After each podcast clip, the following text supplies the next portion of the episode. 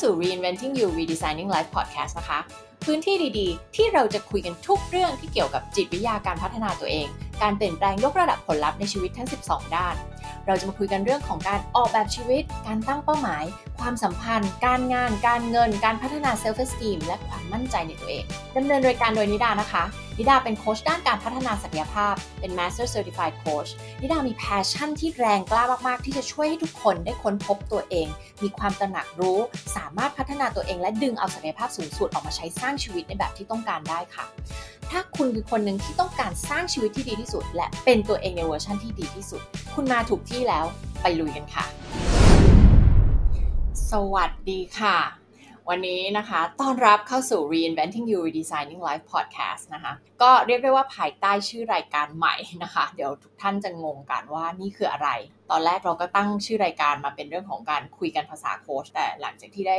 ใช้เวลาไปนั่งอยู่กับตัวเองนะคะ แล้วก็เริ่มคิด ดิเรกชันของการทำหลายๆสิ่งหลาย ๆ อย่างค่ะ หลายท่านก็รู้ว่านิดากำลังเขียนหนังสือจริงๆเขียนเสร็จแล้วนะคะ ตอนนี้กำลังอยู่ในช่วงของการผลิตแล้วแหละอ่าหนังสือก็ชื่อว่า reinventing you redesigning life ซึ่ง ก่อนหน้านี้ก็เริ่มเริ่มสับสนในตัวเองอ่านี่ก็เล่าให้ฟังว่าเกิดอะไรขึ้นนะ เราก็เริ่มแบบ เอ๊ะเราจะทำสามรายการ4รายการดีไหมนะคะ หลายท่านรู้รู้อยู่แล้ว แล้วก็ติดตามรายการพอดแคสต์ของนายอยู่แล้ว รายการอื่นนะคะ ไม่ว่าจะเป็น The Expert Entrepreneur นะคะ ซึ่งก็คือรายการที่เกี่ยวกับเรื่องของธุรกิจ Expert Base Business ทั้งหลาย ซึ่งอันนี้ก็จัดเป็นภาษาไทย ก็มีรายการเป็นภาษาอังกฤษด้วยชื่อ One to Millions Entrepreneur นะคะ แล้วก็มีรายการนี้นะคะ ซึ่งเดิมทีชื่อว่าคุยกันภาษาโค้ชตอนนี้เนี่ยเราก็ปรับ direction โดยเรามองว่าเรื่องของการโค้ชมันก็คืออยู่ภายใต้topic ใหญ่คือเรื่องของการพัฒนาตัวเอง ทีนี้กลับมาถามใจตัวเองแล้ว สิ่งที่เราอยากทำมากที่สุดเป็นเรื่องของการช่วยให้คนไทย สามารถที่จะนำเครื่องไม้เครื่องมือต่างๆ รวมทั้งความรู้ทางด้านของจิตวิทยาการพัฒนาตัวเองเนี่ยไปปรับใช้กับชีวิตทุก ๆ ด้านของตัวเองให้ได้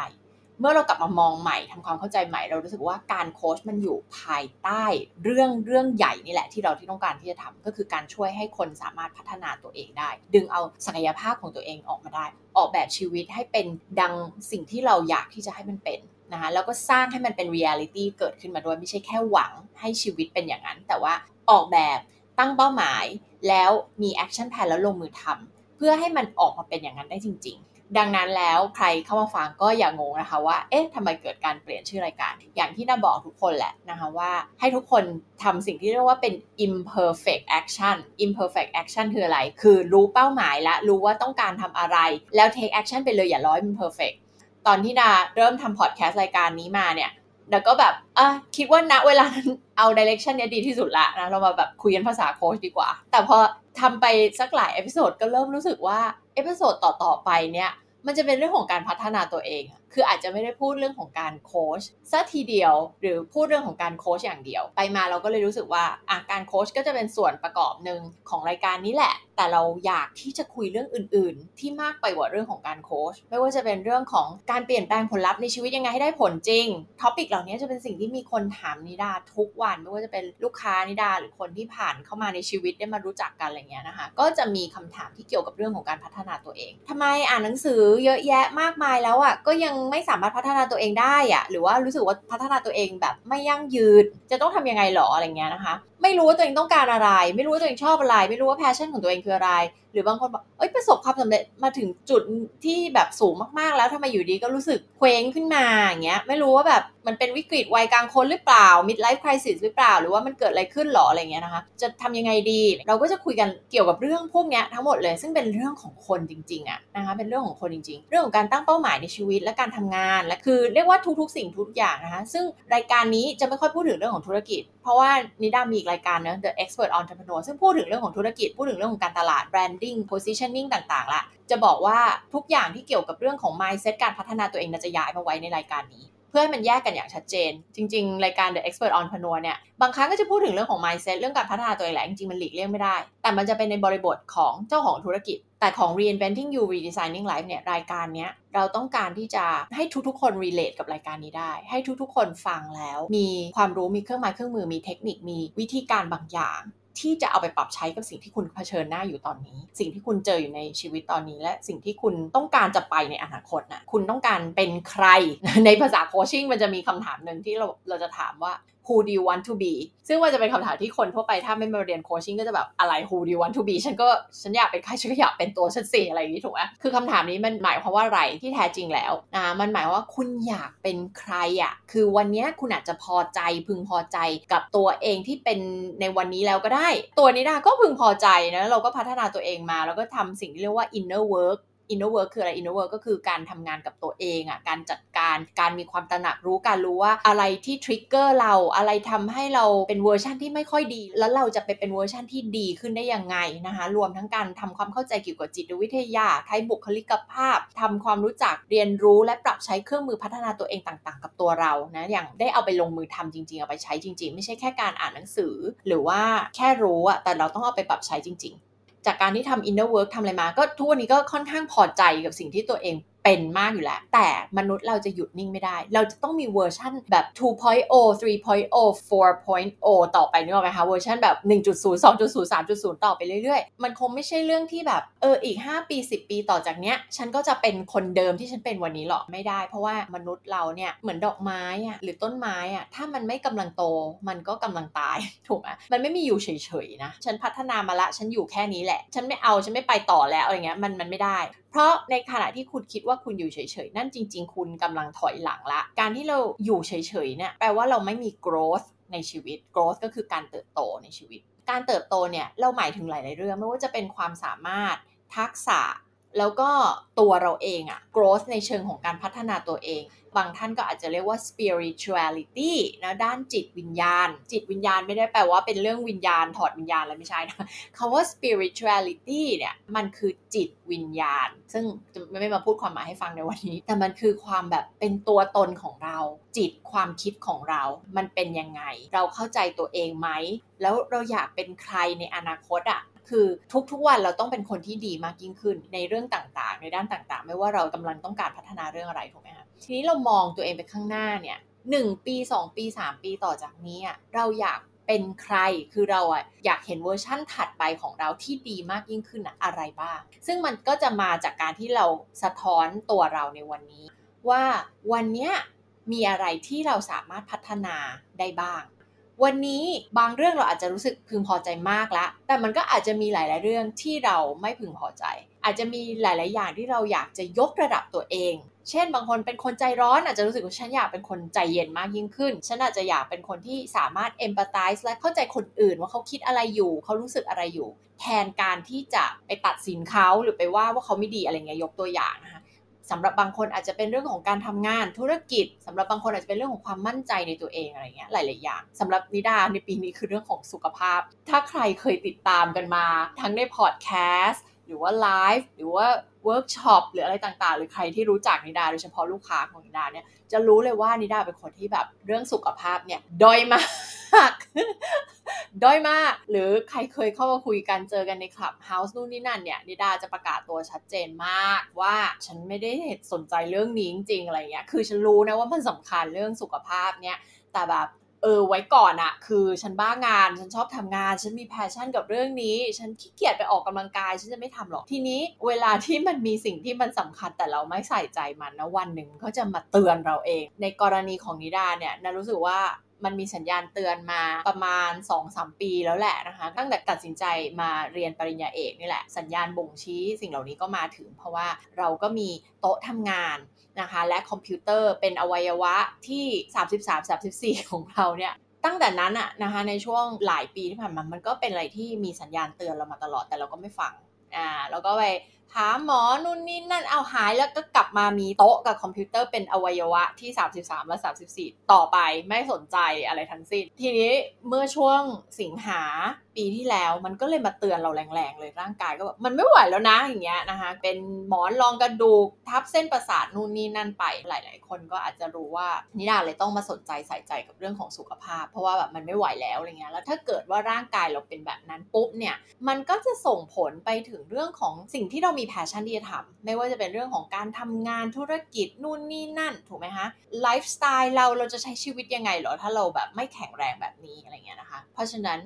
นี่ก็เป็นที่มาที่ปีนี้จะต้องมาเน้นในเรื่องของสุขภาพ แล้วก็มาพักใหญ่ ๆ แล้วล่ะค่ะ ตอนนี้ก็เรียกว่าหายแล้วแหละ แล้วก็อยู่ในช่วงของการที่แบบมองสเต็ปต่อไปแล้วว่า ไม่ได้แค่อยากจะหายแล้วแหละ ตอนเนี้ยอยากจะมามีสุขภาพที่ดีขึ้นแล้วอะไรเงี้ย แล้วก็พอเราเข้าวัยเลข4แล้วเนี่ยนะคะ มันก็เป็นอะไรที่แบบถ้าเข้าวัย40เนี่ยก็จะรู้แล้วนะว่าร่างกายมันคือขาลงแล้วแหละ มันคือเรื่องของการแบบถ้าเราอยู่เฉยๆแหละ มันจะไปขาลงแล้วนะ แต่ถ้าเราไม่อยู่เฉยๆ แต่เราตั้งใจที่จะทำให้มันแข็งแรงขึ้นมา มันไม่จำเป็นจะต้องเป็นขาลงถูกไหมคะแต่ทุกคนแหละพอเริ่มฮิตเลขสี่ปุ๊บเนี่ยมันจะมีหลาย ๆ อย่างหลาย ๆ สิ่งที่มันเปลี่ยนไปมันไม่ได้ฟื้นฟูตัวเองได้ง่ายแบบตอนที่เราอายุน้อยกว่านี้ นี่ก็คือเป็นเหตุผลที่ตัวนาเองแบบเปลี่ยนมุมมองเปลี่ยนความคิดเลยนะคะว่าต่อไปนี้ไม่ได้ละ บางอย่างที่เป็นแบบเพื่อสุขภาพที่ไม่เคยคิดจะสนใจรับประทานนะคะ ตอนนี้ก็แบบมาทานอะไรเงี้ยนึกออกไหมคะทานอย่างเดียวไม่พอก็แบบไปแนะนำให้คนอื่นทานด้วยอะไรเงี้ยนะคะ ก็คนพบธัญพืชอันหนึ่งที่หมอของนาเนี่ยให้ให้นาทาน ชื่อธัญพืชถุงทอง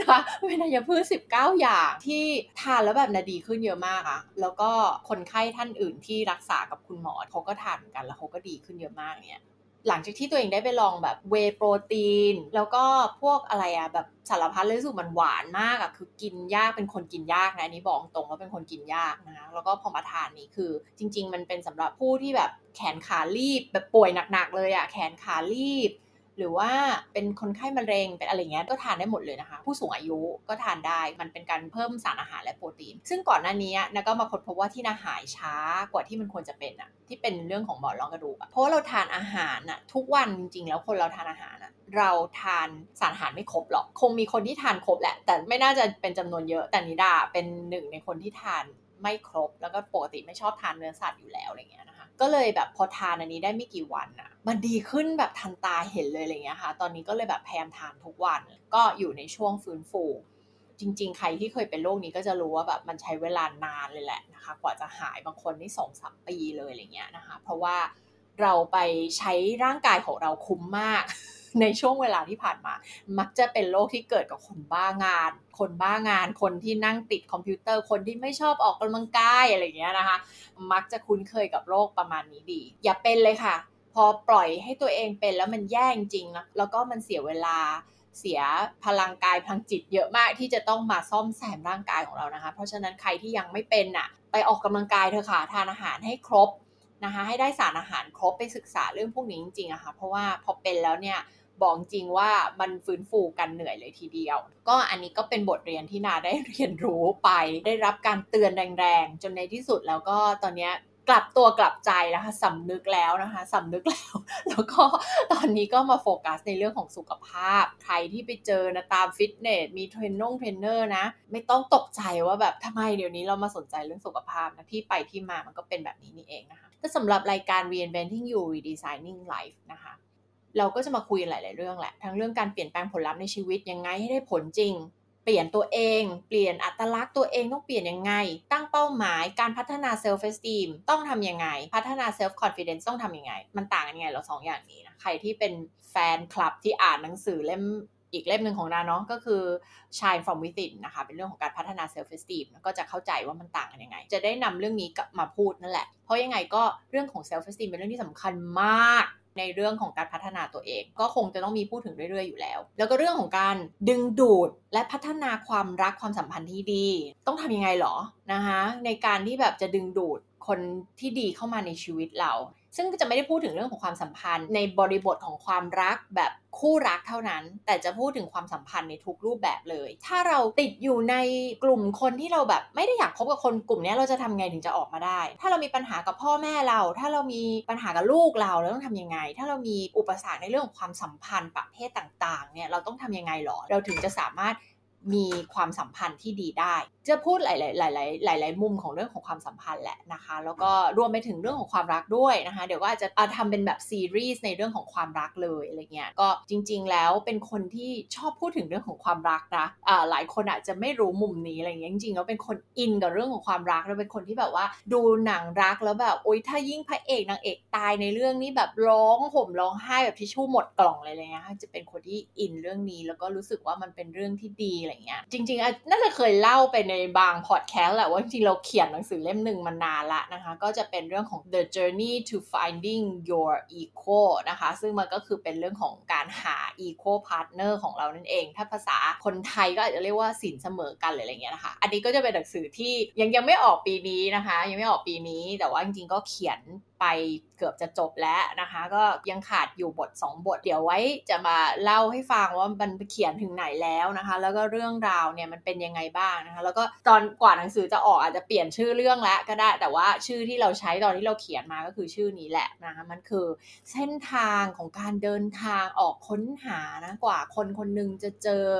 คนที่เราเรียกว่าเป็น อีควอของเราได้อะคือคนที่เท่ากันคนที่แบบควรต้องมาคู่กันอะคนสองคนเนี้ยแล้วก็จะเป็นซีรีส์เรื่องของความรักก็จะมีพูดถึงในรายการนี้ด้วยนะคะสำหรับใครที่สนใจเรื่องนี้ แล้วก็มีเรื่องของการเลี้ยงลูกเลี้ยงลูกยังไงในยุคนี้นะคะ ให้เป็นคนเก่งคนดีคนมั่นใจนะมีความเป็นผู้นำมีเอ่อมีมีหลักคิดที่ดีในการดำเนินชีวิต มีวิธีการในการตัดสินใจสิ่งต่างๆ ไม่ว่าเล็กหรือใหญ่ในชีวิตที่ดีอะสิ่งเหล่านี้เป็นสิ่งที่สำคัญมากเลย การที่เราเราจะเลี้ยงลูกยังไงให้ลูกคนหนึ่งโตมาเป็นคนคุณภาพคำนี้ชอบมากคนคุณภาพของสังคม แล้วก็จิตวิทยาพฤติกรรมมนุษย์ ก็จะพูดถึงเรื่องพวกนี้อยู่แล้วนะคะ การพัฒนาตัวเองเรื่องของไทบุคลิกภาพ ทางด้านจิตวิทยานะคะ แล้วก็ใครที่ติดตามมาจะรู้อยู่แล้วจะหมกมุ่นมากกับเรื่องของ MBTI นะคะ Myers-Briggs ไทบุคลิกภาพทั้ง 16 ประเภทนะคะ แล้วก็ Enneagram นะโนพลักไทบุคลิกภาพทั้ง 9 ประเภท ก็เดี๋ยวก็คงจะมีพูดเรื่องพวกนี้แหละค่ะนะคะวนเวียนอยู่เรื่องพวกนี้ตลอดเวลา ทุกอย่างก็จะเป็นเรื่องของการพัฒนาตัวเอง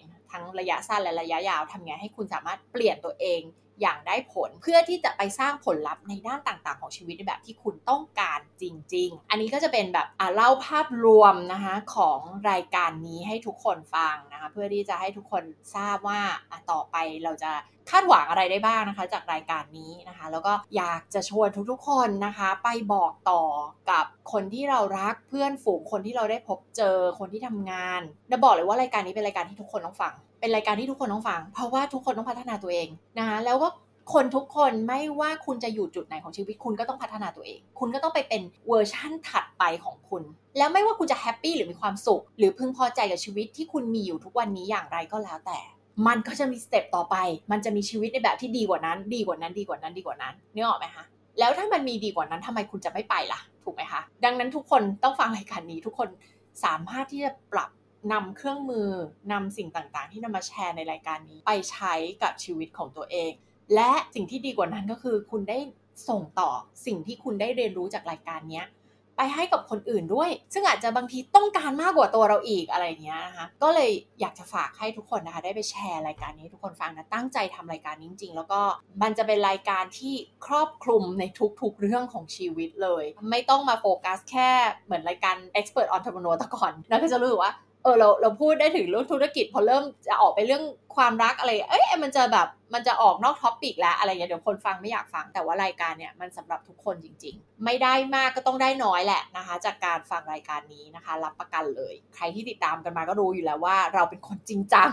ใช่ปะเราเป็นคนจริงจัง ไม่มีมาพูดแบบเออเนื้อหาแบบ แบบที่มันไม่ได้มีสาระอะไรเงี้ยนะไม่อันสิ่งนี้จะไม่เกิด เพราะว่าสิ่งที่เราพูดเนี่ยมันจะต้องได้อะไร มันจะต้องเป็นสาระ มันจะเป็นเรื่องที่ได้เอาไปใช้จริง ๆนะคะ แล้วก็ลงลึกเสมอคือนาจะเป็นคนที่ไม่เคยกักเลยอะถึงแม้ว่าพอดแคสต์นี้เราไม่ได้ขายมันมันคือของที่เราแจกฟรีคือคนก็ฟังกันได้เนี่ยสิ่งที่ให้เนี่ยเราไม่กักเลยคือถ้ามันมีประเด็นอะไรที่เราพูดที่เราแชร์ที่เราเล่าได้ เราพูดเราสอนเราแชร์หมดเลย จะไม่ได้มีการกักเลย แล้วถ้าหากว่าใครที่ติดตามกันอยู่เนี่ย อยากที่จะให้มาพูดเรื่องอะไร รู้สึกว่าแบบไม่เคยพูดเรื่องนี้เลย บางทีเราเป็นคนจัดรายการเราก็แบบก็นึกไม่ออกเหมือนกันนะพูดจริงคือแบบบางทีแบบเหมือนเราก็วนเวียนอยู่กับเรื่องพวกนี้ใช่ไหมบางทีเราก็นึกไม่ออกว่าคนฟังอยากฟังเรื่องอะไรอะไรเงี้ยหรือคนฟังมีเรื่องราวอุปสรรคอะไรหรออะไรเงี้ยเราก็แบบอยากแอบรู้สึกทำเหมือนรายการเหมือนขับไฟเดย์แต่ว่าเป็นเรื่องชีวิตนะไม่ได้เป็นเรื่องของความรักอย่างเดียว แล้วก็แบบให้คนแบบว่า call in โทรเข้ามาแบบปรึกษาปัญหาชีวิตอะไรเงี้ยนะคะถ้าใครเคยอยู่ในคลับเฮาส์ก็จะเคยเห็นนิดาทำแบบนั้นอยู่นะแต่ช่วงนี้ก็ไม่ได้เข้าไปในคลับเฮาส์สักเท่าไหร่นะเดี๋ยวอาจจะได้กลับไปในอนาคตเดี๋ยวดูสถานการณ์ก่อน ก็ชอบมากเลยจริง ๆ คือชอบที่จะแบบให้คำปรึกษาคนน่ะ มาเลยปัญหาเนี่ยชอบมากเลยชอบปัญหาเพราะว่าชอบที่จะคิดทางแก้ทางออกให้กับปัญหานั้นๆ เพราะฉะนั้นเนี่ยใครที่มีเรื่องราวอะไร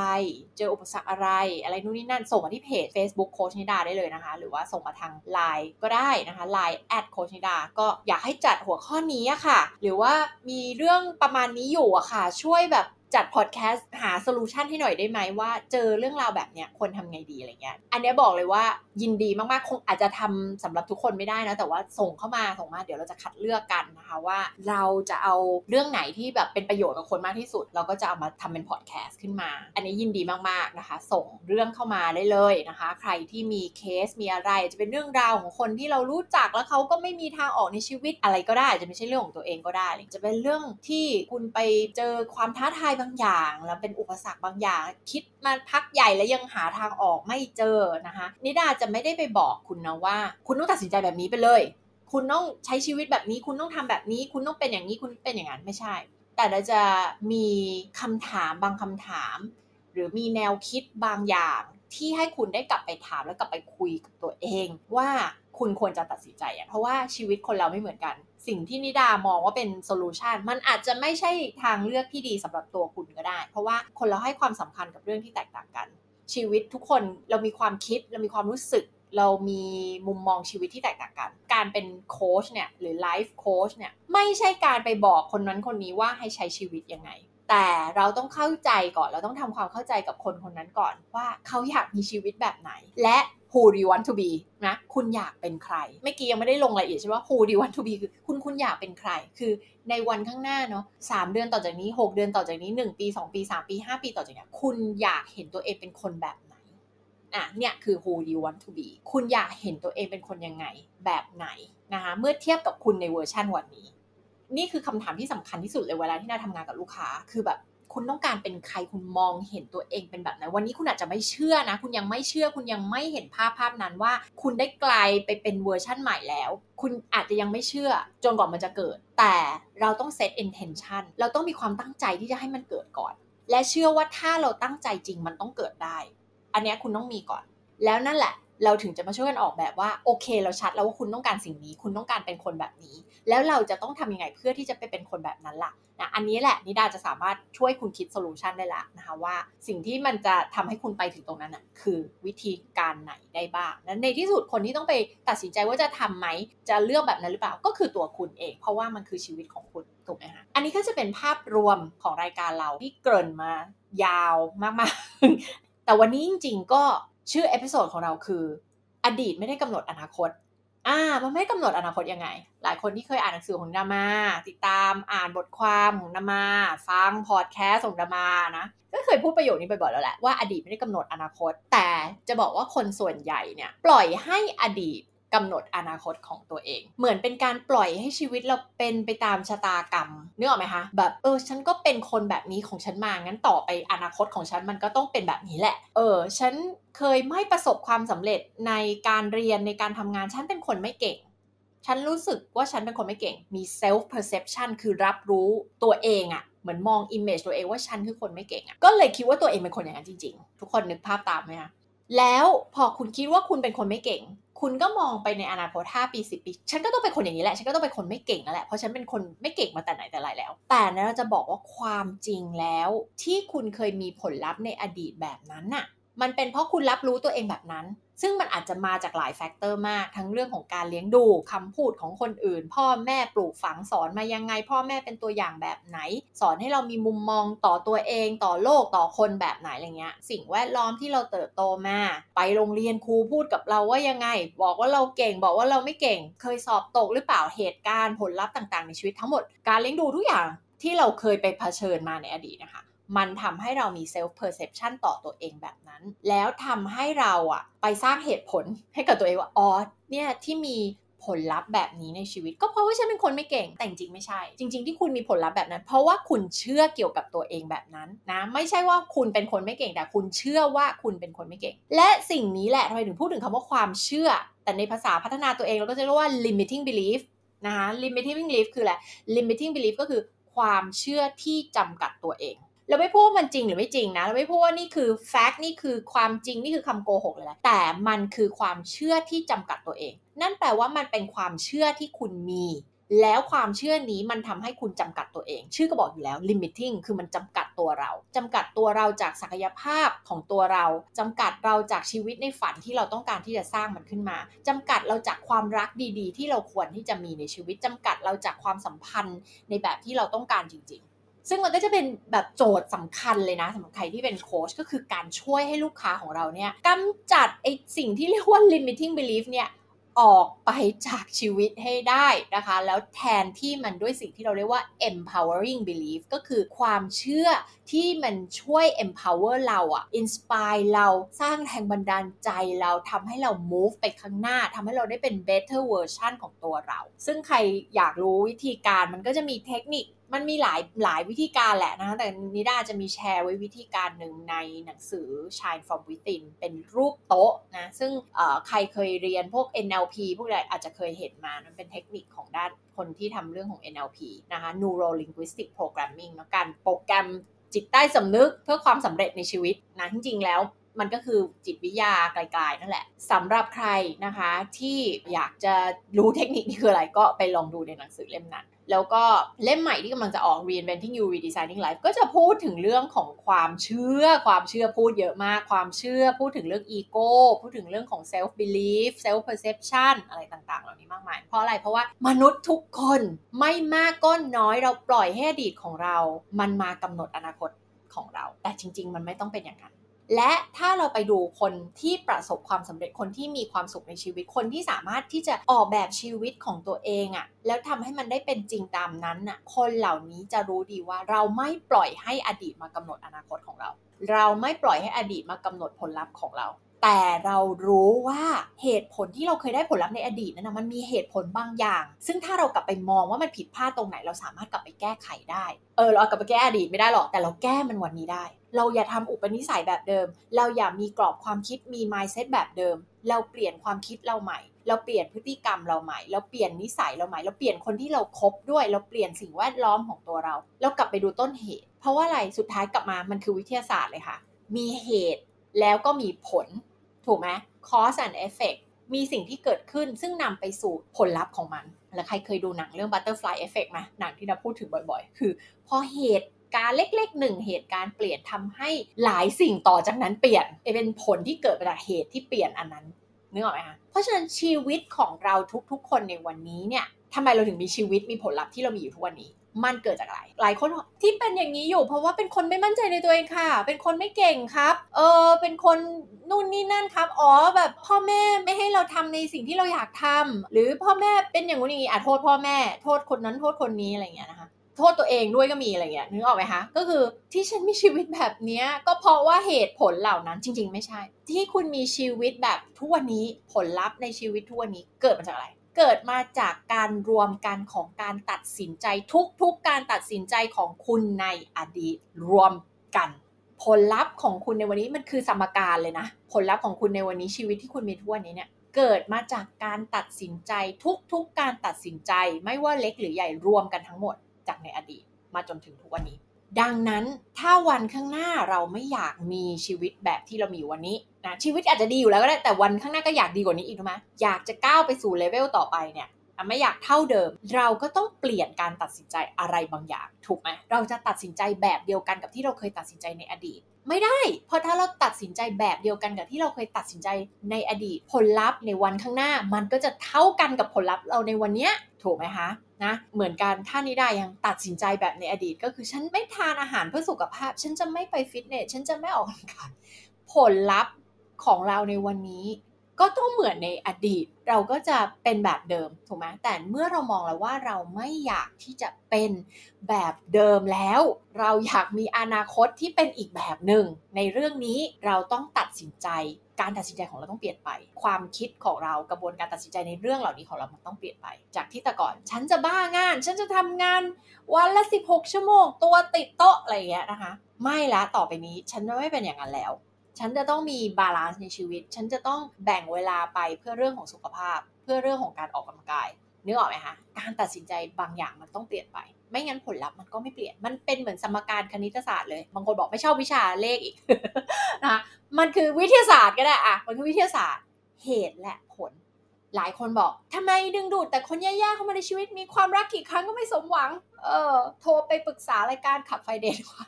นะคะ มันเป็นเพราะว่าโชคชะตาใช่ไหมหลายคน เป็นโชคชะตา ฉันเจอใครกี่คนก็แย่หมดเลยเนี่ยจะบอกได้ว่ามันไม่ใช่โชคชะตา ใครไปอ่านหนังสือ Shine from Within จะพูดบ่อยๆมันเป็นเรื่อง self esteem มันเป็นหลายๆประเด็น มันจะไม่ใช่เรื่อง self esteem ประเด็นเดียว มันจะเป็นประเด็นเรื่องของทักษะในการเลือกคนของคุณยังไม่มี คุณยังไม่มีประสบการณ์ชีวิต หรือความรู้ว่าจะเลือกคนยังไง หลายคนยังไม่รู้เลยว่าตัวเองต้องการคนแบบไหน เอ๊ะแต่ก็จำไม่ได้ว่าเคยจัดพอดแคสต์เรื่องนี้ไปหรือยังแต่เดี๋ยวจะมาจัดแน่ ๆ ในรายการนี้นะคะ จะมาพูดให้ฟังว่า เราจะรู้ได้ไงว่าเรามองหาคนแบบไหน มันมี Excel sheet อันหนึ่ง ซึ่งนิดาก็ทำและเดี๋ยวจะมาแชร์ให้ฟังจะชวนเพื่อนมาคุยกันนะมีเพื่อนที่เขาอินเรื่องนี้เหมือนกันอาจจะชวนเขามาคุยเดี๋ยวมาสัก episode หนึ่งแหละจะมาพูดเรื่องนี้เพราะฉะนั้นใครที่สนใจเรื่องนี้ติดตามกันด้วยนะคะ เราจะใช้ Excel เลยนะ ชอบไหม Excel หลายคนไม่ชอบ Excel น่าก็ไม่ชอบ Excel แต่ไฟล์อันนี้จะทำใน Excel นะคะ มันเป็นไฟล์ที่จะเป็นการเขียนสรุปออกมานะคะว่าคนที่เรามองหาต้องเป็นยังไงนะ แต่มันจะลงลึกกว่านั้น มันจะไม่ใช่แค่แบบอะฉันต้องการคนแบบนี้แบบนี้แบบนี้ ไม่ใช่แค่นั้น มันจะมีแบบเป็นตารางมีหลายช่องมาก แล้วมันจะบอกเลยว่ามันจะทำให้คุณเกิดความชัดเจน นิดาใช้แบบฝึกหัดอันนี้หรือไฟล์นี้กับลูกค้าของเราด้วย แต่เดี๋ยวจะมาแชร์ให้ฟังเลยให้ทุกคนไปทำมันจะมีรายละเอียดปีกย่อยแล้วเดี๋ยววันไหนเดี๋ยวค่อยมาเล่าเรื่องนี้ให้ฟัง เดี๋ยวจะเป็นแบบซีรีส์เรื่องความรักเลยอะไรอย่างเงี้ย เดี๋ยวมาจัดรายการแข่งกับพี่อ้อยพี่ชอตเลยนะคะ ก็เดี๋ยวอันนี้ใครสนใจก็ติดตามกัน กลับไปที่ประเด็นเมื่อกี้ คุณไม่ได้ดึงดูดความรักแย่ๆเข้ามาในชีวิต เพราะว่าคุณเป็นคนที่ไม่มีคุณค่า หรือคุณโชคร้าย หรือชะตากำหนดมาแล้ว คุณต้องไปใช้กรรมกับคนเหล่านี้ ไม่ใช่ ไม่ใช่นะคะ ไม่ใช่ไม่ใช่ อย่างน้อยนะไม่ได้เชื่ออย่างนั้นนะคะ แต่คุณยังไม่รู้ว่ามันเกิดอะไรขึ้นกับตัวคุณ หลายหลายคนทำตัวให้ไปดึงดูดคนเหล่านี้เข้ามาในชีวิต หลายคนอยู่เฉยๆ จริง ๆ มีทั้งคนดีและคนไม่ดีเข้ามาในชีวิตแหละ แต่เราไม่รู้จักเลือกประสบการณ์ชีวิตเราท้ายบุคลิกภาพเราก็เกี่ยวด้วย บางคนเป็นคนที่แบบ positive มาก อืมนิดาก็เป็นคนแบบนั้นนะ เป็นคน positive มาก optimistic สุดๆ เห็นแต่ด้านที่สว่างของคน มองโลกในแง่ดีแบบเวอร์เวอร์นึกออกไหมฮะอะมีใครเป็นแบบเดียวกันไหมใครฟังพอดแคสต์อยู่อาจจะคอมเมนต์ไม่ได้ แต่ถ้าใครเข้ามาฟังเป็นไลฟ์ใน Facebook จะสามารถคอมเมนต์ได้มีไหมมีใครเป็นอย่างนั้นไหมที่แบบมองคนในแง่ดีเวอร์เวอร์เห็นแต่ด้านที่สว่างเห็นแต่ข้อดีของเขามองข้อเสียข้ามไปได้ทั้งหมดเลยอะไรอย่างเงี้ยก็จะมีบางคนที่เป็นแบบนี้ทำให้เราตัดสินใจเลือกคนผิดก็เป็นไปได้ เราจะเลือกความรักที่ใช่เข้ามาในชีวิตเนี่ย มันไม่ได้ขึ้นอยู่กับคนที่เข้ามาในชีวิตเรา มันขึ้นอยู่กับตัวเรา ที่หนึ่งเราต้องชัดเจนก่อนว่าเรามองหาคนแบบไหน เอาตัวเองไปไว้ในที่แบบนั้นหรือยังหรือเอาตัวเองไปไว้ผิดที่หรือเปล่าบางคนบอกอยากได้คนดี อยากได้คนแบบนั้นแบบนี้ แต่เอาตัวเองไปไว้ผิดที่เนี่ย อาจจะไม่เจอคนดีที่นั่นก็ได้ถูกไหมคะคุณต้องรู้ก่อนคุณมองหาใคร อันที่สองคือคุณอยากได้คนแบบนั้น คุณเป็นคนแบบนั้นแล้วหรือยัง สุดท้ายกลับไปที่หลักของสินเสมอกันถูกไหมเช่นคุณอาจจะแบบ รู้สึกว่า ฉันอยากได้คนคิดดีมองโลกในแง่บวก เป็นคนจิตใจดี แต่ตัวคุณเป็นคนที่นินทาคนมองโลกในแง่ร้ายอะไรเงี้ยคุณก็คีบเขาไว้ไม่ได้อยู่ดี คุณก็รักษาเขาไว้ไม่ได้อยู่ดีถูกไหมเพราะว่ามันไม่เหมือนกันอะมันไม่ใช่สินเสมอกันละอะไรเงี้ยไม่เท่ากันละอะไรคุณอย่าลืมว่าคนดีๆเขาก็อยากจะอยู่กับคนดีๆเหมือนกันถูกไหมคะสุดท้ายแล้วนะคะ มันอยู่ที่ตัวเราเอง ที่จะดึงดูดคนที่ใช่เข้ามา แล้วก็รักษาความสัมพันธ์ไว้ได้ ก็เป็นเรื่องของทั้งตัวคุณและ คนอีกคนหนึ่งด้วย ดังนั้นใครที่เจอความรักแย่ๆอยู่ แล้วบอกว่ามันเป็นชะตากรรมมันเป็นโชคร้ายไม่ใช่นะ ใครที่มีปัญหากับธุรกิจ การงาน การเงิน นู่นนี่นั่นทุกอย่าง แล้วบอกว่ามันคือชะตากรรม มันคือโชคชะตา มันคือฉันเป็นคนอย่างนี้แหละ ฉันเป็นคนไม่เก่ง ฉันเป็นคนไม่มีคุณค่า ฉันเป็นคนไม่น่าคบหาหรืออะไรก็แล้วแต่เนี่ยนะคะ หรือฉันเป็นคนไม่เก่ง ฉันไม่สามารถประสบความสำเร็จในเรื่องนี้เรื่องนั้นได้หรอก สิ่งเหล่านี้มันเป็นเรื่องไม่จริง นะคะมันเป็นสตอรี่มันเป็นเรื่องนิยาย นิยายที่เราเล่าให้ตัวเองฟัง เป็นนิยายที่เราเล่าให้ตัวเองฟังซ้ำๆซ้ำๆซ้ำๆวันแล้วไม่รู้กี่ร้อยกี่พันรอบนะนิยายนั้นคืออะไร ทุกคนเราคิดถึงนิยายที่ตัวเองเล่าให้ตัวเองฟังสตอรี่ที่เราเล่าให้ตัวเองฟังอยู่ในความคิดของตัวเรา เราเล่าว่าอะไรเรามักใช้คำพูดประมาณไหนเวลาที่เราเล่าเรื่องชีวิตตัวเองอ๋อที่ฉันยังไม่มีสิ่งนี้ เพราะว่าบลาบลาบลาบลาบลาแล้วก็ไล่ยาวประวัติอัตชีวิตประวัติของตัวเองมาเลยอะนั่นคือสตอรี่คุณเล่าให้ตัวเองฟัง แล้วสตอรี่นั้นอะมันคือเรื่องราวที่อยู่ภายใต้ belief ที่คุณมีเกี่ยวกับตัวเอง เกี่ยวกับโลกเกี่ยวกับคนนี่ไงเกี่ยวกับผลลัพธ์ที่คุณมีในชีวิตนี่ไงว่าเออที่เรายังไม่มีสิ่งนั้นสิ่งนี้ เพราะว่านะเราก็จะกลับไปโทษอดีต โทษคนนั้น โทษคนนี้โทษตัวเองบ้างแหละนะซึ่งเป็นเรื่องที่ไม่ได้เกิดประโยชน์อะไรกับชีวิตเราเลย แล้วก็เป็น story ที่ฉุดรั้งทำให้เรายังคงอยู่ กับตัวตนเวอร์ชั่นปัจจุบันของเรานี่แหละ ที่ยังไม่ใช่เวอร์ชั่นแบบที่เราจะอยากจะเป็นจริง ๆ ดังนั้นไอ้ factor ต่างๆ ที่เราเติบโตมาที่เราเคยเจอมาในอดีต มันมีประโยชน์นะคะ อย่าไปรู้สึกแย่กับมัน อย่าไปรู้สึกว่าตอนนั้นฉันไม่น่าทำสิ่งนั้นเลย ฉันไม่น่าเกิดสิ่งนั้นสิ่งนี้เลย เพราะว่าอะไรสิ่งหนึ่งที่เราเชื่อคือ เมื่อสิ่งใดมันเกิดขึ้นแล้วนะคะมันย่อมได้ประโยชน์อะไรบางอย่าง บางคนอาจจะสิ่งใดเกิดขึ้นแล้ว มันย่อมดีเสมอ แต่สำหรับนิดานะก็จะมีเหตุบางเหตุการณ์แหละเนาะมันอาจจะไม่ดีเสมอก็ได้ อย่างเช่นแบบเหตุการณ์ 9-11 หรือเหตุการณ์แบบภัยพิบัติที่มันแบบฆ่าคนตายไปเยอะอะไรเงี้ยอย่างเงี้ยเราก็จะรู้ว่ามันถือว่าเป็นเหตุยกเว้นแล้วกัน ที่ไม่อยู่ในหลักการที่เราบอกว่าสิ่งใดเกิดขึ้นแล้วสิ่งนั้นล้วนดีเสมอเนี่ยนะคะมันก็มีภัยธรรมชาติมันก็มีเหตุการณ์ที่แบบเฮ้ยมันไม่น่าเกิดสิ่งนี้เลยอะไรเงี้ยเนาะแต่เราสามารถ มองกลับไปที่เรื่องราว ถึงแม้จะแย่ในอดีตของเรา แล้วเรียนรู้จากมันได้ แล้วเรียนรู้ให้ได้ว่าสิ่งนี้สอนอะไรเรา บางเหตุการณ์อาจจะสอนให้เรารู้จักที่จะระมัดระวังตัวมากยิ่งขึ้น บางเหตุการณ์อาจจะเป็นอุทาหรณ์ให้เรารู้จักที่จะตัดสินใจบางอย่างดีมากยิ่งขึ้น บางเหตุการณ์อาจจะมาเพื่อให้เราได้เรียนรู้อะไรบางอย่างเกี่ยวกับตัวเราเอง เพื่อให้ครั้งหน้าเราทำให้มันดีกว่านี้ เพื่อให้ครั้งหน้าเรา make decision อะไรบางอย่างแตกต่างออกไป พื่อให้เราเรียนรู้ว่าเอ้ยตัวเราก็ไม่ได้เพอร์เฟกตัวเราก็มีข้อเสียมี blind spot มีจุดบอดบางอย่าง มีอะไรบางอย่างที่ต้องไปแก้ไขกับตัวเองไปพัฒนากับตัวเอง เหตุการณ์เหล่านั้นอาจจะมาเพื่อสอนบทเรียนอะไรบางอย่างกับเรา ให้เรามี self awareness บางอย่าง แต่เมื่อเหตุการณ์เหล่านี้มาแล้วเราไม่ได้เรียนรู้ อันนี้เราได้ยินบ่อยๆนะเมื่อบทเรียนมันมาสอนเราแล้ว แล้วเราไม่เรียนรู้ เราจะได้รับบทเรียนนั้นซ้ำซ้ำซ้ำซ้ำจนกว่าเราจะได้เรียนรู้เราจะได้เรียนบทเรียนนั้นซ้ำจนเบื่อเลยเหมือนกันซ้ำชั้นเลยสอบตกซ้ำชั้นอยู่อย่างนั้น จนกว่าเราจะได้เรียนรู้อย่างถูกต้อง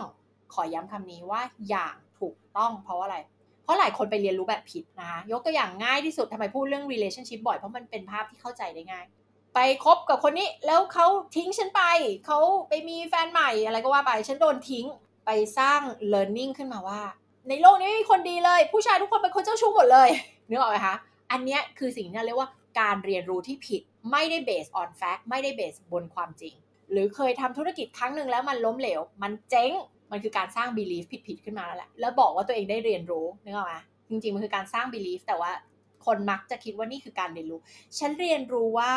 การทำธุรกิจไม่ใช่เรื่องง่าย การทำธุรกิจคนเราทำแล้วมักจะเจ๊งนะ การทำธุรกิจเป็นเรื่องอันตรายเป็นเรื่องน่ากลัว แล้วก็บอกว่านี่คือสิ่งที่ฉันได้เรียนรู้ ผู้ชายในโลกนี้มีแต่คนแย่ๆหรือคนเจ้าชู้ นี่คือสิ่งที่ฉันได้เรียนรู้ อันนี้ไม่ใช่นะคะนี่คือการเรียนรู้แบบผิด แล้วคุณก็จะปล่อยให้ไอ้ความเชื่อผิดๆที่คุณไปสร้างขึ้นมาเนี่ยจากในอดีตเนี่ยมันมากำหนดอนาคตนึกออกไหมฮะพอต่อไปเนี้ยมองออกไปก็เห็นแต่ เห็นทุกคนไม่ดีหมดเลย ผู้ชายทุกคนเป็นคนเจ้าชู้หมดเลย คนดีๆ มองไม่เห็นหรอก เพราะว่าอะไรมันมี belief system ที่สร้างขึ้นมาว่าทุกคนไม่ดีหมดเลยทำให้เชื่อยังไงได้อย่างนั้นนะคะก็คือกฎแรงดึงดูดอะเราเชื่อยังไงเราก็มองเห็นแต่แบบนั้น ในภาษาเทคนิคเราเรียกว่าอะไร reticular activating system ในสมองของคนเรามันจะมีเครื่องมือกลไกอันหนึ่งที่แบบ ถ้าเราโฟกัสกับเรื่องอะไร เราจะเห็นแต่เรื่องนั้น สังเกตสิ ช่วงนี้อยากซื้อรถสีแดง อยากซื้อรถสีแดง ขับรถออกไปทำไปบนถนนเห็นแต่รถสีแดงบ่อยมากเลย รถสีแดงไม่ได้มีเพิ่มมากขึ้นเลยนะคะ มีเท่าเดิม แต่โฟกัสและ attention ของเรา มันไปเห็นรถสีแดงเหล่านั้นบ่อยๆ บ่อยๆ เพราะว่าอะไร มันคือสิ่งที่เราสนใจอยู่ช่วงนี้ ช่วงนี้สนใจเรื่องอะไรทำไมได้ยินบ่อยจังเลย แบบ เอ้ยฟังรายการนั้นรายการนี้ฟังพอดแคสต์มีคนพูดเรื่องนี้ขึ้นมา จริง ๆ มันมันมันไม่ได้มีอะไรเพิ่มขึ้นมาเลยนะ แต่ความสนใจของเราเนี่ย มันไปเห็นสิ่งเหล่านั้น เพราะเราสนใจอยู่ ดังนั้นถ้าคุณเชื่อว่ามีแต่คนเจ้าชู้คุณก็จะมองเห็นแต่คนเจ้าชู้ถ้าคุณเชื่อว่าทำธุรกิจเราต้องเจ๊ง คุณก็จะเห็นแต่ธุรกิจที่มันเจ๊งที่มันเจ๊งที่มันเจ๊งไอ้ธุรกิจที่มันสำเร็จอะคุณก็ไม่มองไม่สนใจมันหรอกนึกออกไหมคะแล้วคุณก็บอกอุ้ยทำธุรกิจแล้วเจ๊งทำธุรกิจเจ๊งมีโอกาสดีๆเข้ามาให้คุณนะคุณก็ไม่ทำเพราะว่าอะไรอุ้ยเดี๋ยวทำธุรกิจแล้วเจ๊งอันนี้คือการที่คุณไปปล่อยให้อดีตเนี่ยมันมากำหนดอนาคต แต่เมื่อเรามี awareness เรามีความตระหนักรู้แล้วว่ามันไม่ใช่เรื่องจริง อนาคตขึ้นอยู่กับตัวเรานี่แหละกำหนดว่าเราอยากให้มันเป็นยังไง แล้วคิดวางแผนแล้วเชื่อแล้วทำทุกสิ่งทุกอย่างอย่างจริงจัง และถูกวิธีด้วยนะ เพื่อจะได้สิ่งนั้นมาทำไมนะต้องย้ำมากเลยคำว่าถูกวิธีคำว่ากลยุทธ์เนี่ยเพราะว่าสิ่งเหล่านี้นะ มันมีหลักฐานให้เราเห็นอยู่แล้ว คนที่เขาจะสำเร็จในเรื่องเนี้ย เรื่องอะไรก็แล้วแต่นะ Google ทุกวันนี้มีทุกสิ่งทุกอย่างนะเรื่องความรู้ทุกอย่างไม่ได้เป็นสิ่งที่หาไม่ได้นะ จะทำธุรกิจให้ประสบความสำเร็จเนี่ย framework คืออะไรแล้วต้องมีหลักการยังไงหรอ ความรู้ฟรีๆเหล่านี้ก็มีอยู่เต็มไปหมดแล้วในโลกทุกวันนี้ การจะมีความรักที่ดีจะต้องทำยังไงหรอ ถูกไหมคะถ้าหาแหล่งความรู้ไม่ได้เดี๋ยวรายการนี้จะพูดถูกไหมจะทำธุรกิจให้ประสบความสำเร็จยังไง ถ้าเป็นธุรกิจประเภท expert business ไปฟัง the expert entrepreneur podcast เลยนะคะอะพูดแทบจะทุกเรื่องในนั้นนะ ตั้งแต่เรื่องการตั้งราคาจนถึงเรื่องของการหากลุ่มตลาดเฉพาะ ถึงเรื่อง branding marketing อะไรนะไปฟังในนั้นได้เลย ทุกวันนี้เรามีแหล่งข้อมูล เรามีความรู้เยอะมากที่มนุษย์ได้ไปคิดค้นขึ้นมา มีคนไปลองผิดลองถูก มาให้สารพัดและมันมีแบบแผนมันมีวิธีการอยู่ แต่เพราะเราไม่เชื่อ พอเราไม่เชื่อว่าเราจะทำได้เราก็ไม่ทำพอเราไม่มี clarity ไม่มีความชัดเจนว่าเราต้องการอะไรในชีวิตกันแน่ เราก็ไม่สามารถจะไปตั้งเป้าหมาย ไม่สามารถจะไปวางแผน ไม่สามารถจะไปคิดได้ ทีนี้เมื่อกี้ที่ย้ำคำว่ากลยุทธ์และวิธีการที่มันถูกต้อง มันสำคัญนะคะเพราะว่าสำนวนที่บอกว่าความพยายามอยู่ที่ไหนความสำเร็จอยู่ที่นั่น อันนี้นำไม่เห็นด้วยนะ จริงอยู่ว่าเรื่องความพยายามความสู้ perseverance อะคือการที่คุณลุยคุณสู้คุณทำไปจนกว่าคุณจะได้เนี่ยอันนี้เป็นเรื่องที่สำคัญและคนที่ประสบความสำเร็จทุกคนต้องมี แต่มันไม่ได้แปลว่า พอเราพูดคาว่าความพยายามอยู่ที่ใดความสำเร็จอยู่ที่นั่นหลายคนก็ตีความไปในทางที่แบบ ฉันทำของฉันแบบนี้แหละ ไม่ว่าวิธีการที่ฉันทำมาเท่าไหร่มันก็ไม่ได้ผลสักทีฉันก็จะพูดสิฉันจะทำอยู่อย่างนั้นใช้วิธีการนี้อยู่อย่างนั้นไม่สนใจอะไรทั้งสิ้นอะใครจะบอกอะไรยังไงฉันจะทำอยู่วิธีการเนี้ยแล้วหวังว่ามันจะสำเร็จ หวังว่ามันจะได้ผลลัพธ์แบบที่ต้องการ มันไม่ได้สักทีก็เพราะว่าคุณใช้วิธีการเดิมที่มันไม่ใช่วิธีการที่ถูกไง ราะฉะนั้นเนี่ยเราเรามีความพยายามแต่เราก็ต้องมาเรียนรู้ด้วยนะว่าเอ๊วิธีการที่เราใช้อยู่มันถูกไหมมันใช่ไหม ดังนั้นน่ะเรามาดูสำนวนคำว่าความพยายามอยู่ที่ไหนความสำเร็จอยู่ที่นั่นมันไม่ได้แปลว่าคุณพยายามแบบวิธีเดิมเดิมเดิมเดิมเดิมเดิมเดิมทำอยู่อย่างนั้นผลลัพธ์มันจะมานะอันนี้ก็เลยเป็นสิ่งที่เราอยากจะบอกว่าความพยายามอยู่ที่ไหนความสำเร็จ มันอาจจะไม่ได้อยู่ที่นั่นก็ได้นะถ้าคุณใช้วิธีการผิด เพราะฉะนั้น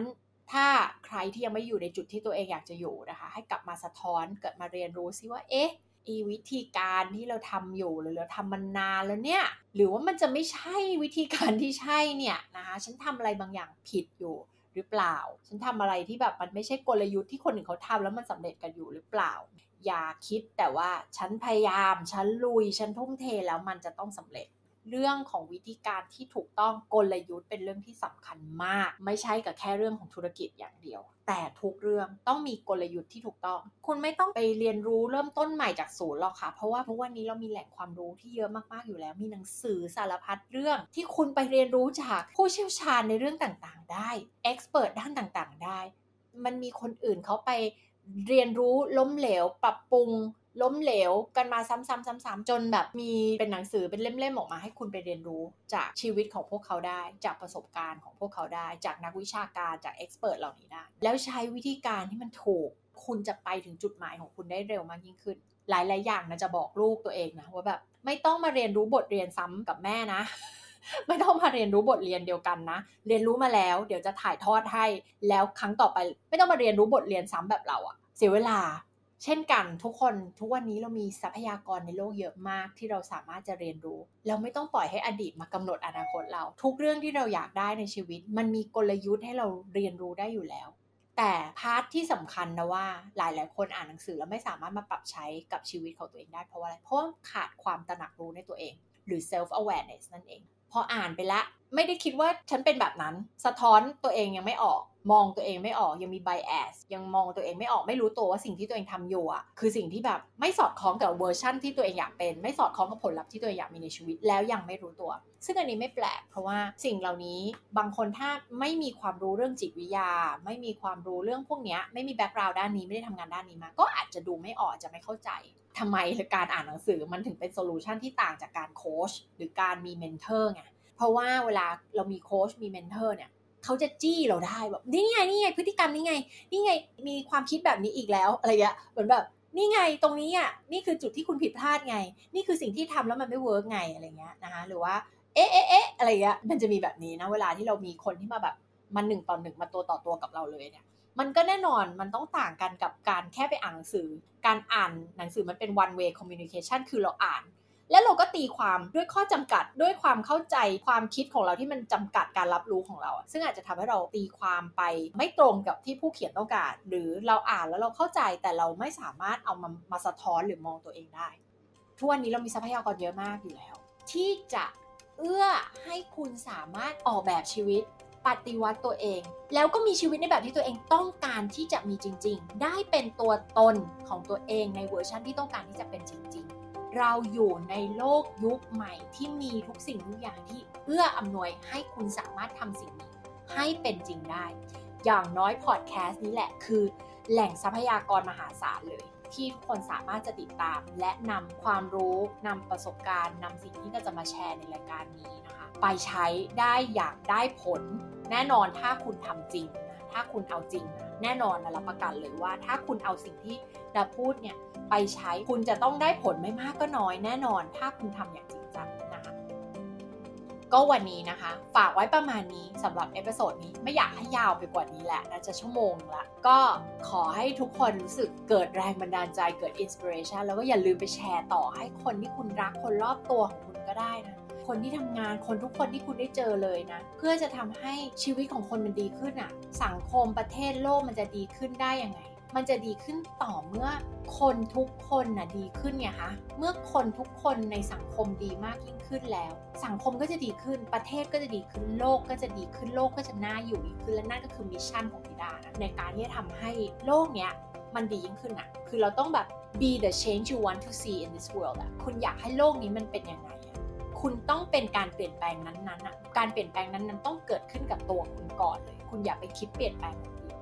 ก็เชิญชวนทุกคนมาติดตามรายการนี้แล้วมาเปลี่ยนแปลงนะมาปฏิวัติตัวเรามาออกแบบชีวิต แล้วลุยไปข้างหน้าด้วยกันนะคะ แล้วเดี๋ยวเราพบกันใหม่ใน episode หน้าค่ะกับ Reinventing You Redesigning Life Podcast ค่ะ